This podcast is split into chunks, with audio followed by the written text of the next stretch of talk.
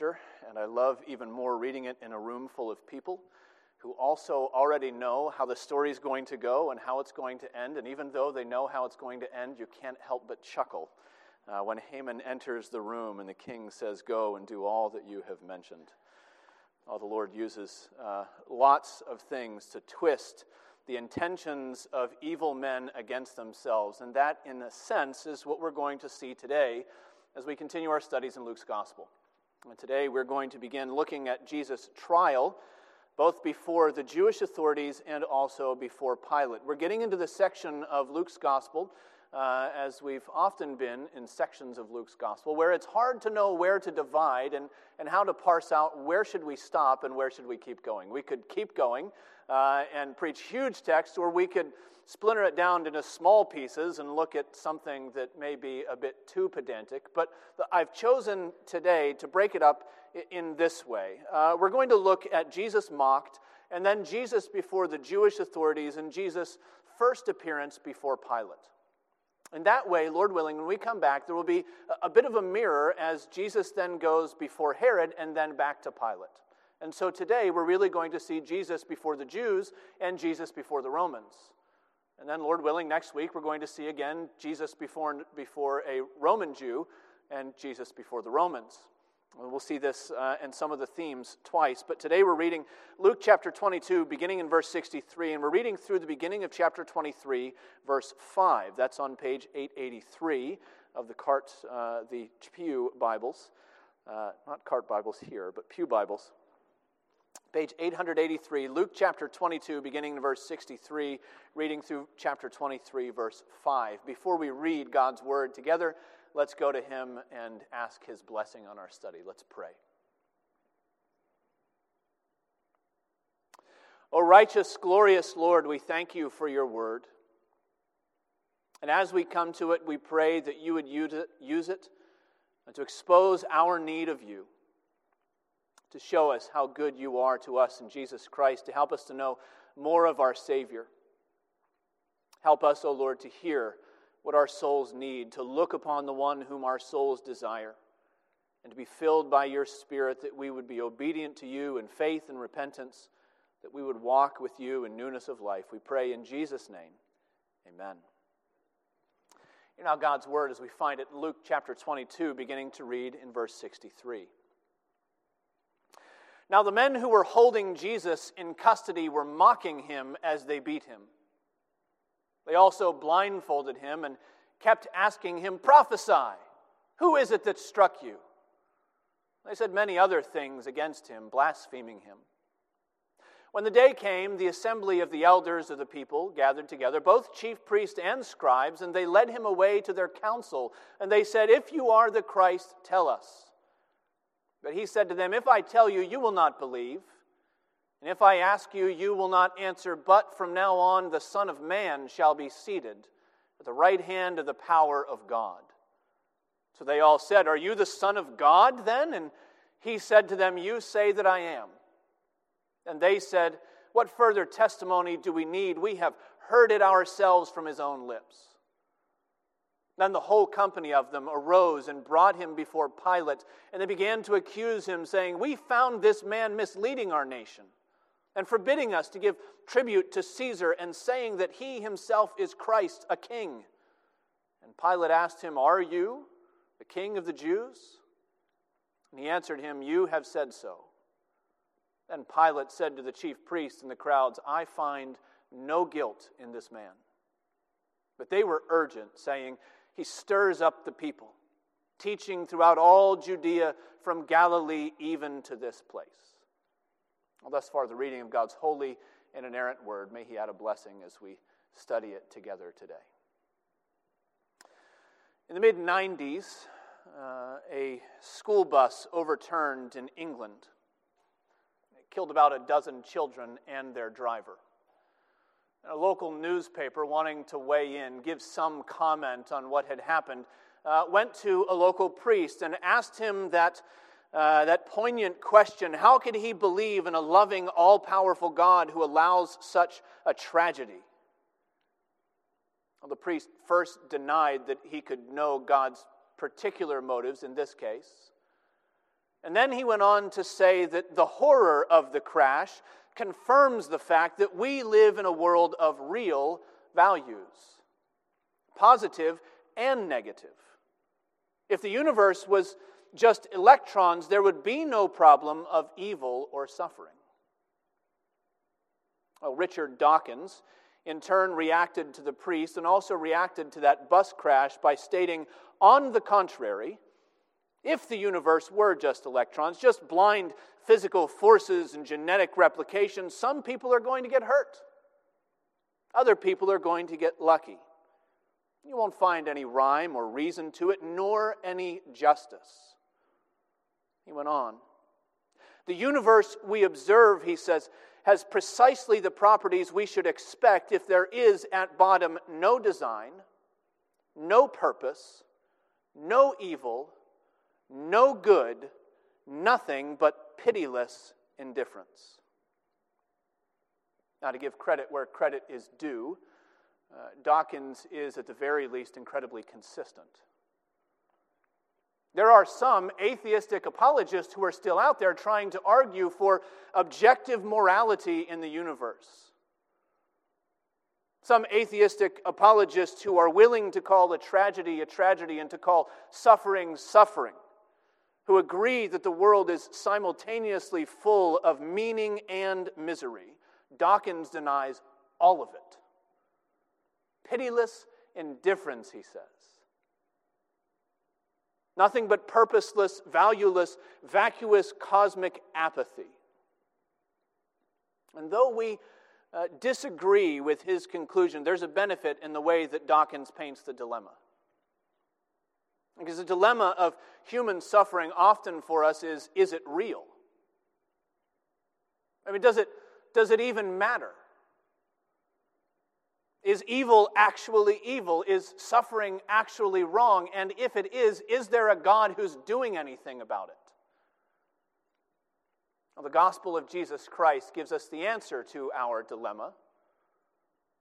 It presents to us, the gospel presents not the God who is pitilessly indifferent with our plight and our struggle, but the God who is intimately acquainted with the suffering that we experience. The gospel presents to us the God who sympathizes He was innocent, yet he faced injustice. He was righteous, yet he died as a criminal. He is the Son of God, the Lord of creation, and yet he entered our mortality and he died for the guilt of our sins. He did it to prove that he's with us. And he did it to make it possible for us to be with him. Christ, our Savior, endured injustice to save God's suffering people. And his voluntary endurance is visible in every aspect of the text that we just read together. We see it, first of all, in Jesus' suffering. Jesus' suffering. This is our first point today. You're aware that there are some passages of Scripture that grab hold of you and will not let you go. Well, for about the last 20 years or so, Luke chapter 22, verses 63 and 64 have had me in a vice grip. The men who were holding Jesus in custody were mocking him as they beat him. They also blindfolded him and kept asking him, Prophesy, who is it that struck you? Now, let's be honest, this is just merely the fringe of the garment of the suffering that Christ endured on our behalf. This is not yet the desperate final cry on the cross. This is not the dregs of the cup of wrath that Jesus uh, deigned to drink at Calvary. Yet, in some way, these few verses, this little picture, encapsulates for us the fact that Jesus entered into our distinctly human experience of suffering. Jesus wasn't suffering here through physical sickness or natural forces. Jesus was suffering at the hands of enemies who despised him. It was abuse of the highest order. You know, sometimes when we want to talk about violence that uh, is exceptionally shocking, we sometimes compare it to the violence of animals. We call it inhuman. We call it brutish or beastly, but I think that's giving the animals too much credit. No beast has ever devised the means that humans have devised of heaping violence on top of shame, on top of ridicule, on top of torture. The animals kill to fill their stomachs and to defend their territory. Human beings kill for spite and revenge. And in these few verses, Luke is showcasing for us the spite of the men who had Jesus in their charge. It's a restrained picture. Luke doesn't tell us all that he could tell us, all about the, the slaps and the fists and the spitting and the shameful treatment. He doesn't tell us about the crown of thorns in his gospel, but he tells us enough to recognize that Jesus suffered in the way that only a human being can suffer. Now, humanity rebels against God. Sometimes humans even shake an angry fist in his direction, and yet God remains separated and throned above the heavens, out of reach of violent hands and human plots. But at the incarnation, the eternal Word came within striking distance. He suffered as a man. He also suffered as a prophet. That's what they shouted against him. That's how they taunted him, as if, if he really were a prophet, he would clearly be able to name the name of the men who struck him, even while blindfolded. What little did they know of the Savior?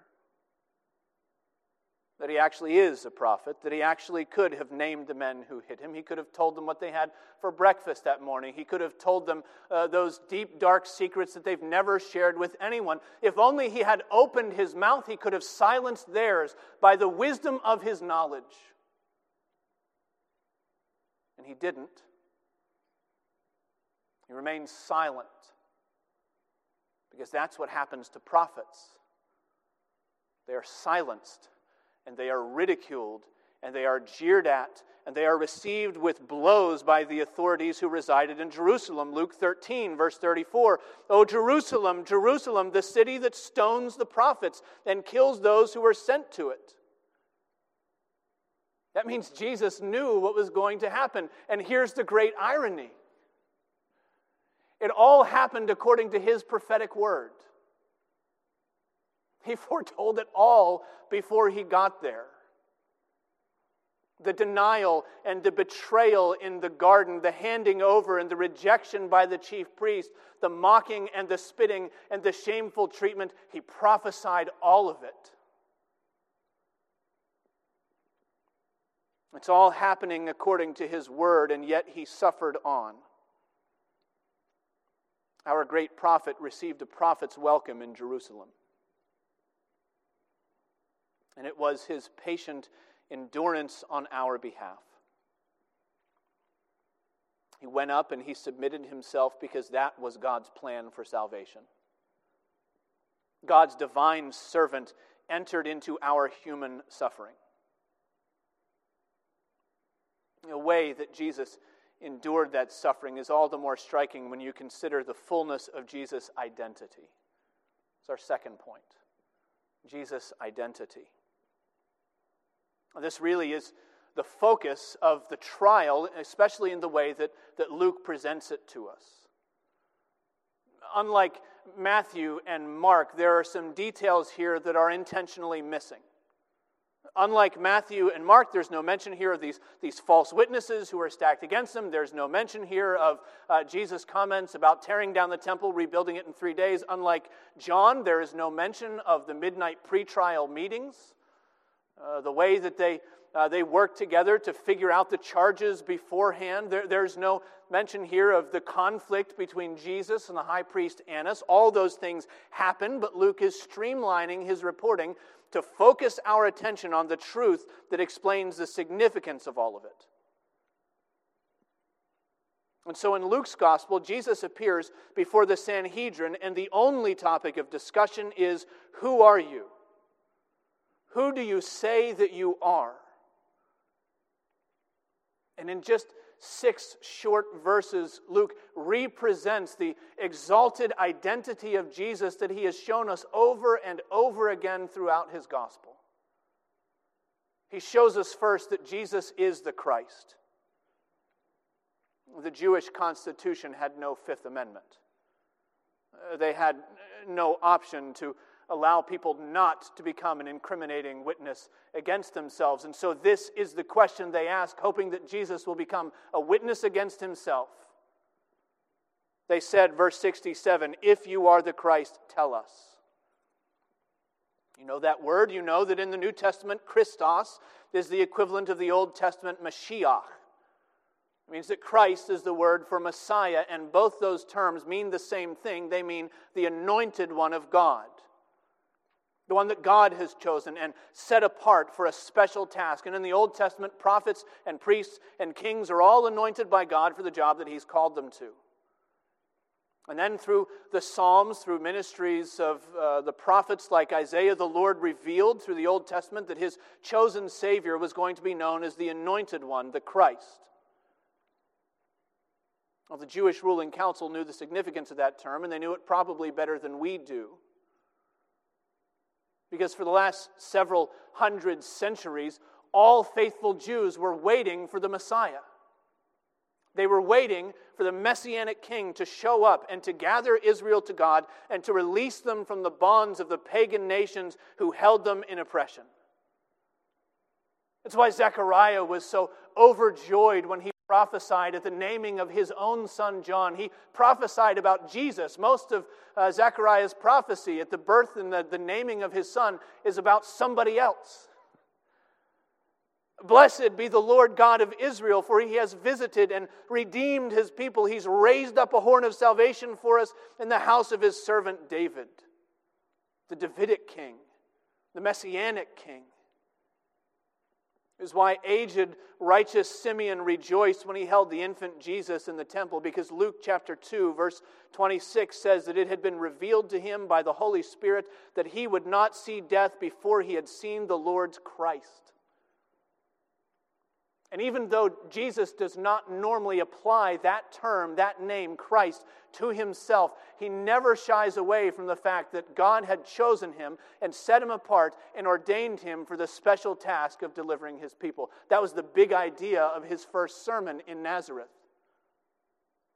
He quoted Isaiah, he applied it to himself. The Spirit of the Lord God is upon me because he has anointed me the verb there is something like christened, or if you really want to get a sense of what Jesus is saying, the Spirit of the Lord God has Christed me. That's essentially what he's telling us.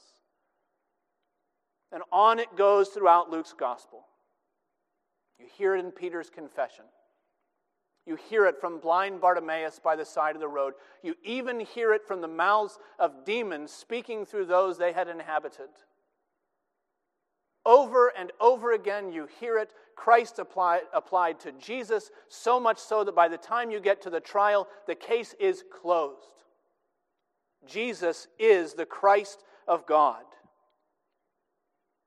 And that means that this question from the council really only exposes the hardness of their hearts. I do not ask this question because they're struggling and wrestling with the overwhelming evidence before them.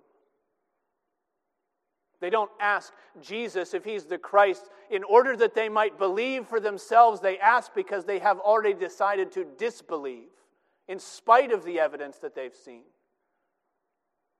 For them, it's merely a political ploy, it's a, it's a way to paint Jesus as a subversive and to get him in trouble with those that can do away with him.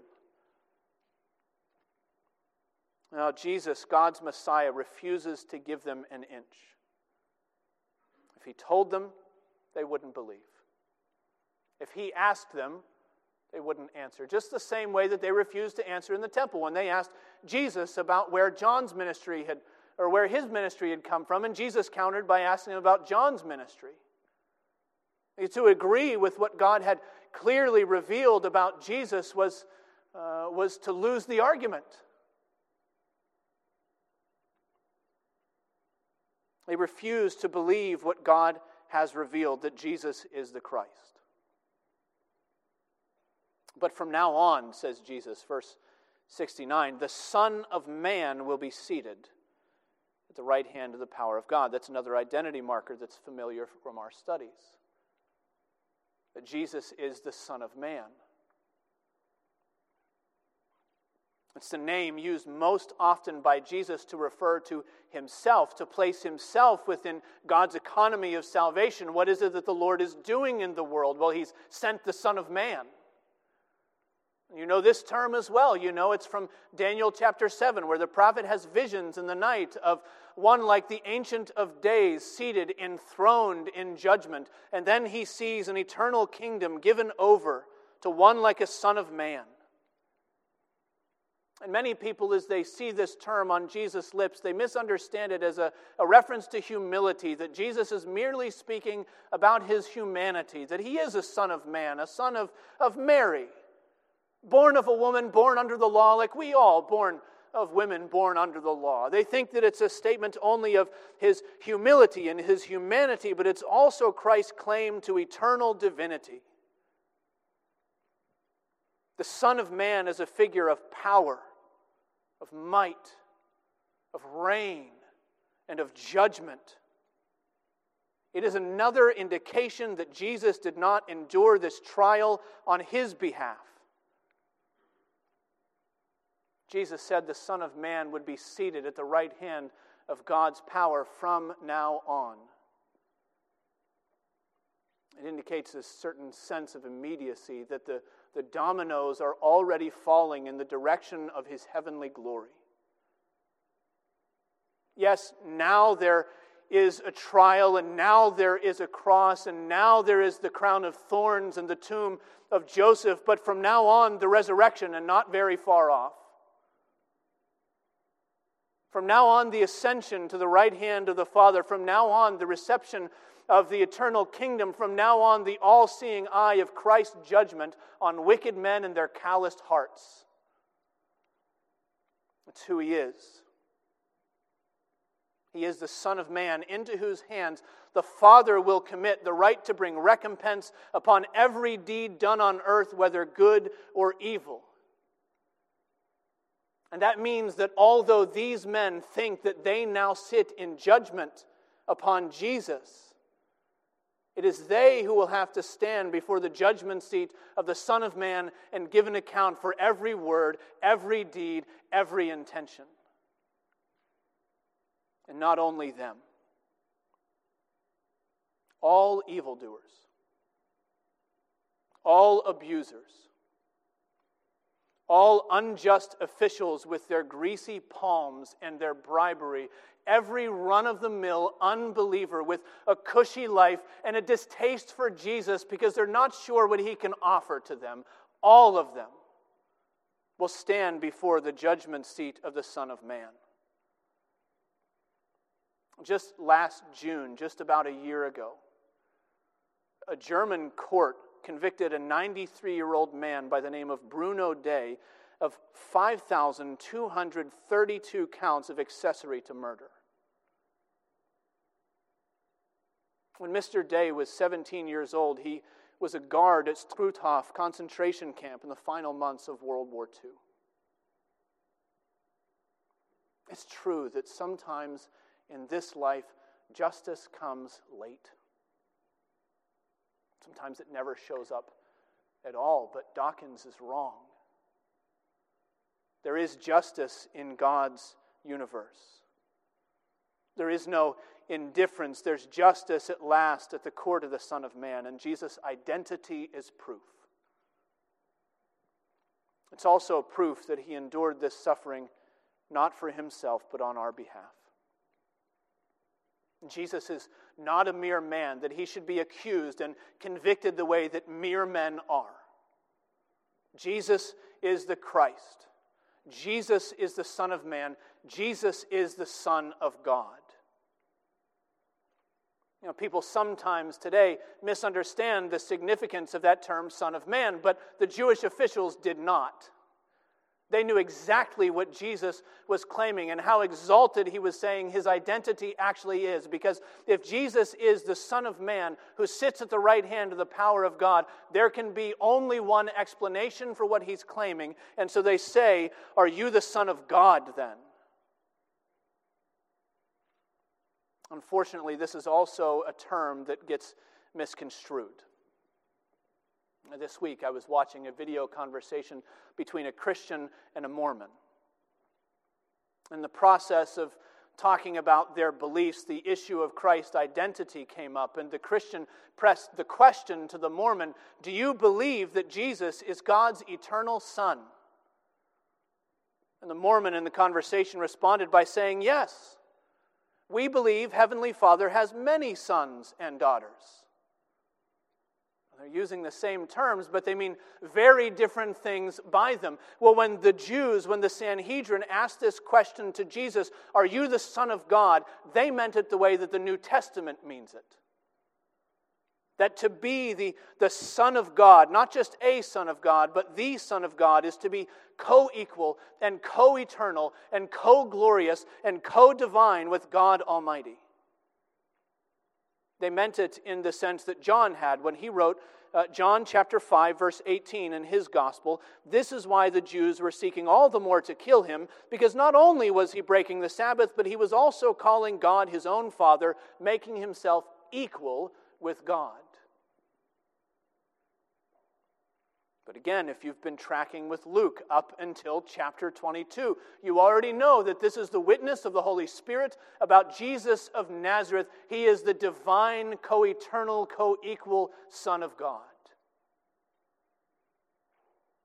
The angel Gabriel appeared to Mary and told her that the child that would be born of her would be called Great, and he will be called the Son of the Most High. Twice, the voice of the Father breaks through the heavens and speaks into human experience of Jesus and declares of Jesus, This is my Son. He is uniquely pleased with Jesus. We are uniquely commanded to listen and obey his voice. He holds a unique and unparalleled position as the eternal Son of the eternal Father and the Jewish officials knew the significance of that claim too. That's why they seized on it in their trial. Christ, uh, earlier, Christ was a political term. It was a term that was advantageous for them because that was the term that perhaps they could use uh, to get Jesus out of favor with the Romans and headed toward a cross the Son of God, that's a theological term, one that Pilate won't care about, but the people who are so enamored of Jesus, that's one that they'll care about. Maybe one that the Jewish officials can use to turn the tide of public opinion against Jesus.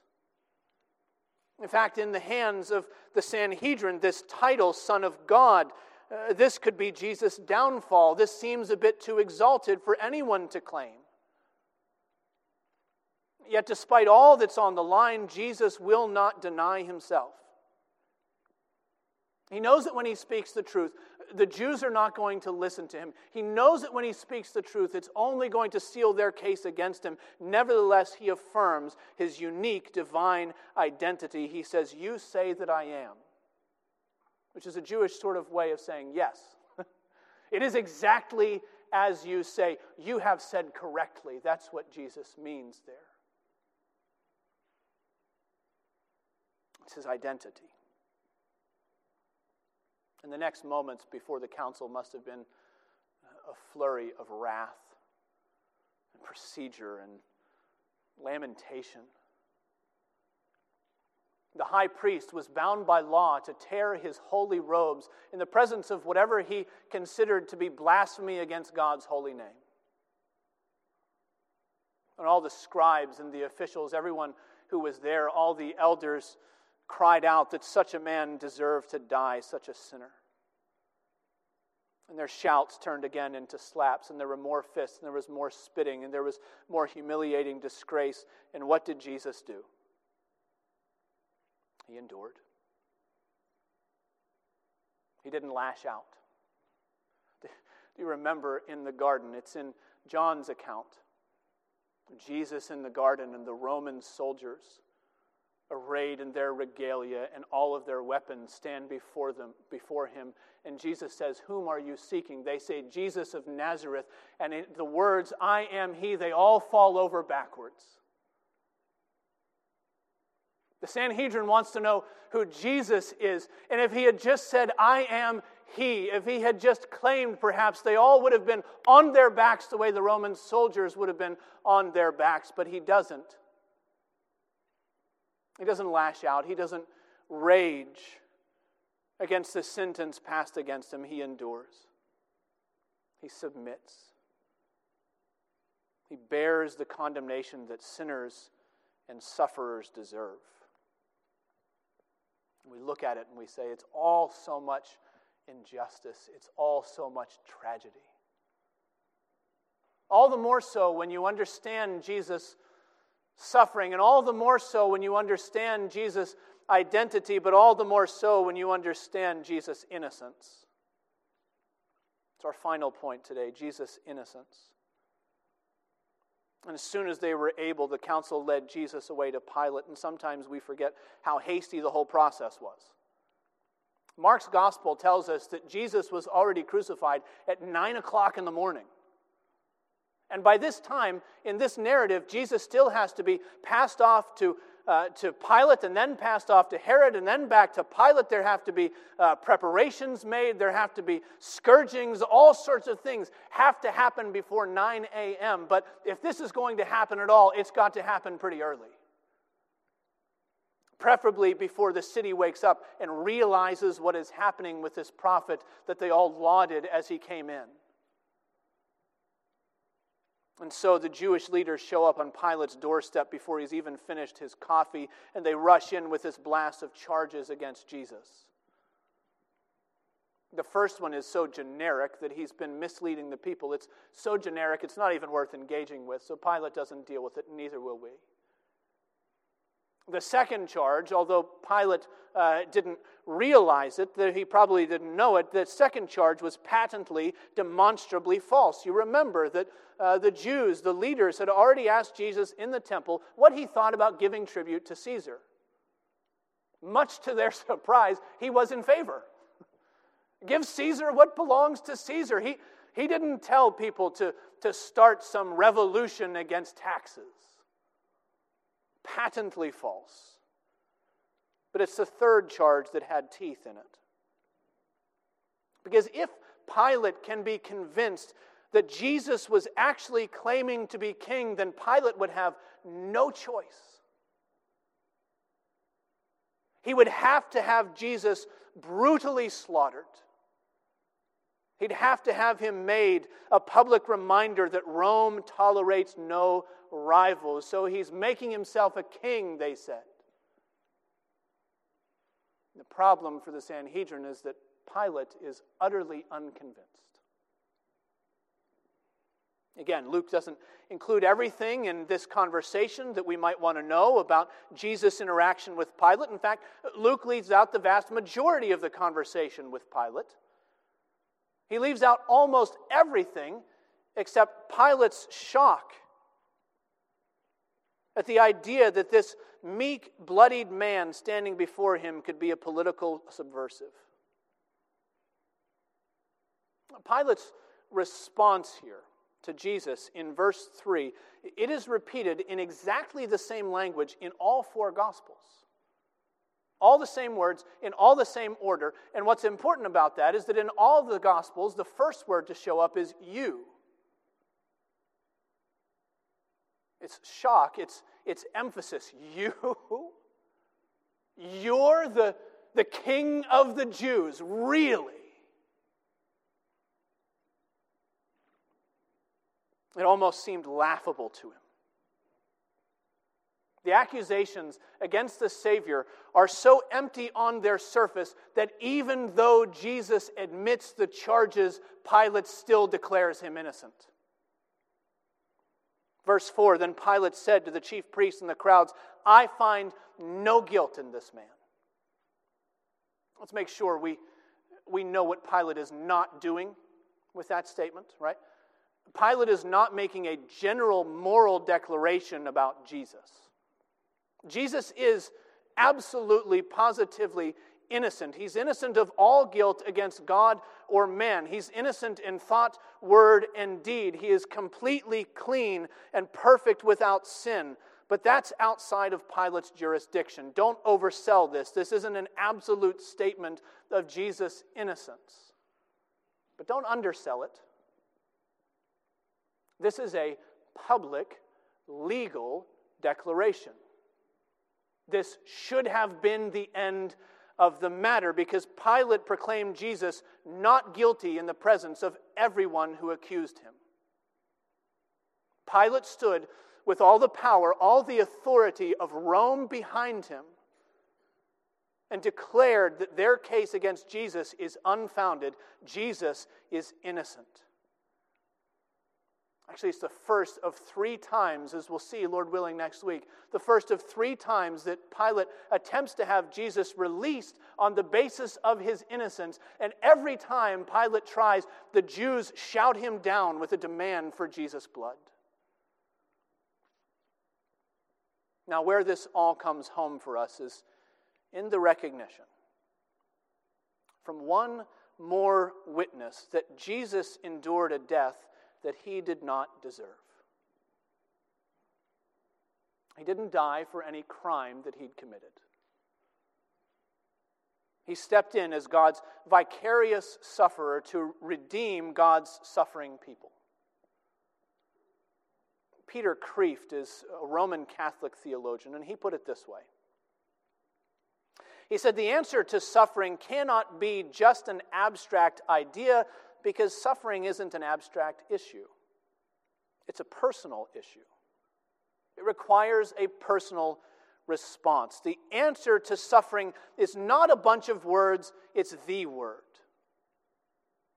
It's not a tightly woven philosophical argument, it's a person, it's the person. The answer to suffering must be someone, not just something, because the issue involves someone. The issue of suffering is always God, where are you? There are many kinds of human suffering. There's physical suffering as our, our bodies age, our bodies deteriorate. There's physical suffering as cancers and viruses take over and hijack our biology. There's psychological suffering, loneliness, rejection, and frustration, humiliation. There's, there's suffering at the hands of those who hate us, and there's suffering as we walk alongside those we love. There's suffering from the hands of those who overlook and oppress and take advantage of the vulnerable. There are many kinds of human suffering, and Jesus endured them all.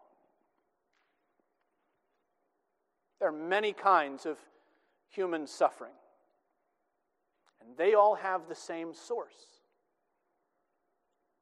Romans chapter 8, verse 20 says that all creation has been subjected to futility. Futility means things don't work the way they're supposed to work, they're broken. Our bodies are broken. Our relationships are broken. Our societies will all implode given enough time. Our judicial systems, our parenting, our technology, our recreation, our work, our desires, all of it, all of it consigned to futility, all of it infected by the sin that our first parents brought into existence, and the ripples of that sin and that brokenness are repeated in ever widening circles of human suffering.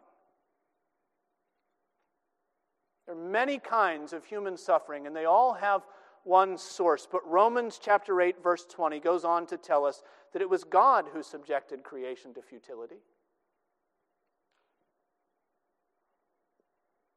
He subjected it in hope, it tells us, that even creation itself will be set free from its bondage to corruption and obtain the freedom of the glory of the children of God. There are many kinds of human suffering, and they all have the same source. And the faithful endurance of Jesus to the cross shows us that there is a God who takes our suffering seriously enough to kill the thing at its roots. Not just to deal with with the outworkings, with the ripples, but to go back to the source, to the sin that Adam brought into this world. That shows up in all of our lives, in all of our systems, in all of our relationships.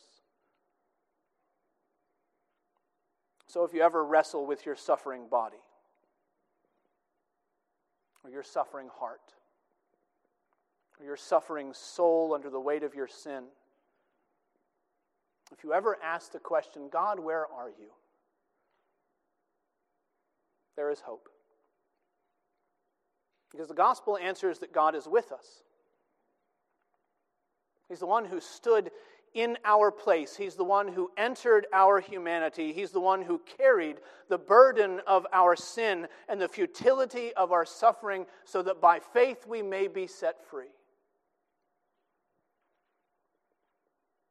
Christ endured injustice to save God's suffering people. That's the answer to our question God, where are you? How could this happen? Have you forgotten me? Are you oblivious? Do you, do you not know what's going on? Do you not know what my sin has caused in my life? Yes, it's of my own doing, but it's more than I can bear. And God wants you do something about this. And his answer is always, I've already done something about this. I've sent Jesus Christ, my Son, my Savior, my Messiah, into the world to bear your sin and your shame, your humiliation, the injustice of your suffering, to bear it in his body on the cross, to bury it in the tomb, and to rise again on the third day, to give you freedom through him. That's always God's answer to our suffering, is to point to Jesus and to say, repent and believe and find freedom. Let's pray together.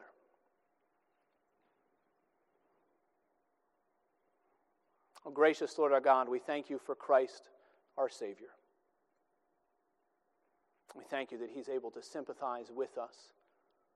And He was tempted in every way that we are yet without sin. And He suffered as we suffer. Oh Lord, keep us from being prideful in our suffering. Give us the humility of faith in Jesus Christ and life by his name. Thank you for your suffering saints who have been walking with Christ Jesus in faith and repentance for decades. Oh Lord, keep us. Oh Lord, cause us to walk with you. Remind us of that day when every tear will be gone and every sickness eradicated and all suffering will cease. Help us to look to you and to your promises in Christ, we pray in Jesus' name. Amen.